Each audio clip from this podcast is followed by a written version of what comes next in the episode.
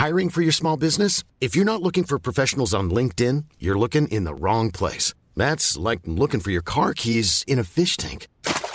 LinkedIn helps you hire professionals you can't find anywhere else, even those who aren't actively searching for a new job but might be open to the perfect role. In a given month, over 70% of LinkedIn users don't even visit other leading job sites. So start looking in the right place. With LinkedIn, you can hire professionals like a professional. Post your free job on linkedin.com slash people today.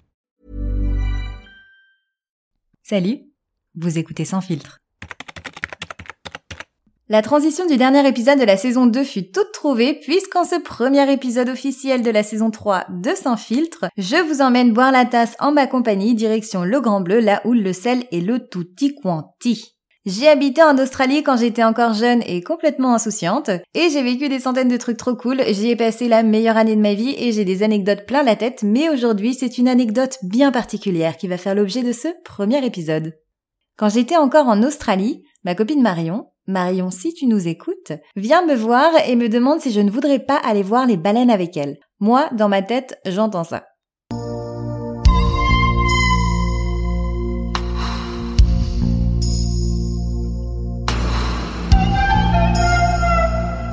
Donc j'étais chaud, j'étais même très très chaud. À ce moment-là, sur la planète, il n'y a pas une fille qui était plus chaude que moi.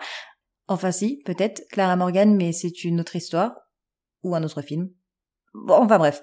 Trois clics sur l'internet, on réserve nos billets, je me renseigne sur les baleines et j'ai appris ça, donc je vous le partage. Et là, c'est la culture sans filtre. Ah, je vous avais bien dit que j'arriverais à le caser quelque part. La baleine est un mammifère. Non, ce n'est juste pas un gros poisson.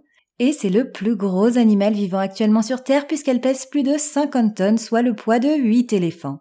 Autrement dit, elle mange bien à la cantine. D'ailleurs, la baleine se nourrit en ouvrant très grand la bouche. J'allais dire comme Clara, mais c'était assez malvenu, donc j'ai refusé de faire cette blague. Elle avale près de six cubes d'eau de mer qu'elle expulse en retenant les poissons à l'aide de leurs fanons, qui sont donc les dents de la baleine. La baleine à bosse produit des sons particulièrement longs et complexes, audibles à plus de 9 km.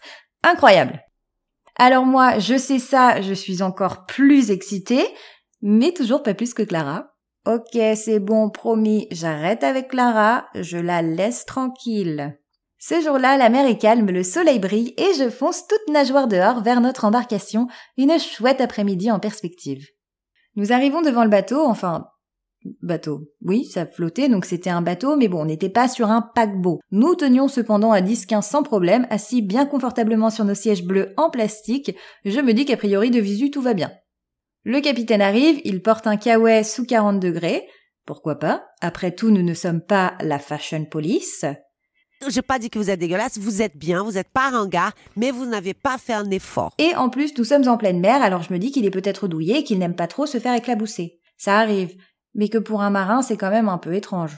Il nous tend des gilets de sauvetage, pas très rassurant, mais je présume que c'est le protocole. Personnellement, je ne suis pas une très bonne nageuse, alors je me dis, le monsieur prend soin de nous. C'est un gentleman.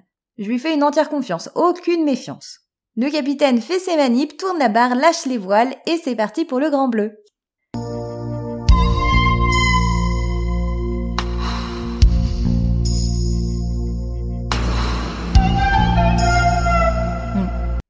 J'aime beaucoup trop ce bruit.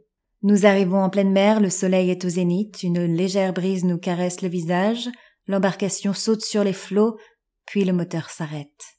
Arrivés à l'endroit de l'observation, les autres passagers sortent leurs binocles, leur téléphone et leur caméscope pour scruter l'horizon et espérer voir le fameux mammifère. Mais moi, la seule chose que je remarque, c'est que la barque tangue. Hum. Mais pas des petits remous de notes genre oh, ça tangouille. Non, le bateau fait des gauches droites interminables, les vagues s'écrasent sur la coque, il y a des creux de plusieurs dizaines de centimètres, le plein océan Pacifique.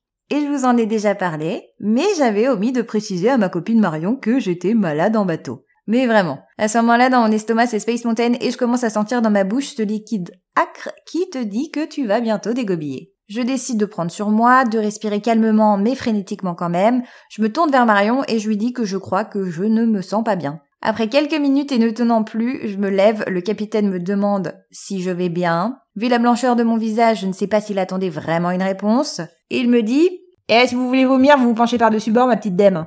Ah bon? Bah tiens, c'est marrant, je pensais que c'était approprié de faire partager mon déjeuner aux autres passagers. Oui, parce que quand je suis malade, je deviens pas hyper sympa. Je pense que ça doit être pour ça, les gilets de sauvetage. Au cas où le capitaine veuille jeter un moussaillon par-dessus bord. Bref, à ce moment-là, on est complètement arrêté en pleine mer. Je suis tellement malade que je ne peux même pas regarder à l'horizon pour essayer d'espérer repérer une nageoire. Je décide de m'accroupir contre le bord du bateau, en respirant longuement.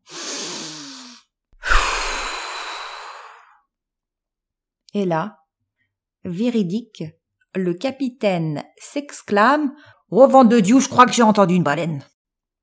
Le type parlait de moi. Moi, bien trop malade pour relever l'infamie et ma pote mort rire à côté de moi, j'ai eu envie de le jeter par-dessus bord parce que lui ne portait pas de gilet, mais c'était beaucoup trop d'efforts vu mon état. Là, une baleine arrive, enfin c'est ce qu'on m'a raconté parce que moi j'ai rien vu, je vomis par-dessus bord, puis le temps me parut long. Ah mais long. Puis le capitaine refait ses manips et on repart en direction du port de Sydney. Il me donne un sac quand même, un gentleman, je vous l'avais dit. Et hop là, deuxième vomito, et vous connaissez l'expression jamais 203 Eh ben je vous laisse deviner la suite. Arrivé au port, je m'empresse de poser le pied sur terre, et là tout va mieux. Tout va tellement bien même que j'ai une petite faim et que je pars m'acheter des frites. Conclusion, je n'ai rien vu, j'ai passé sans doute l'une des pires après-midi, et j'ai payé 80 dollars pour me purger l'estomac. Sans filtre, c'est tous les mercredis et dans l'épisode de la semaine prochaine, on va parler de Vancouver, d'appartements, de moquettes et de machines à laver. Vous avez compris le sujet? Non? Ben il vous reste plus qu'à écouter l'épisode de la semaine prochaine alors. Et si vous aimez ce podcast, n'hésitez pas à vous abonner sur vos plateformes d'écoute et à mettre une pluie d'étoiles sur Apple Podcast ou Spotify ou les deux. Et à en parler autour de vous. À la semaine prochaine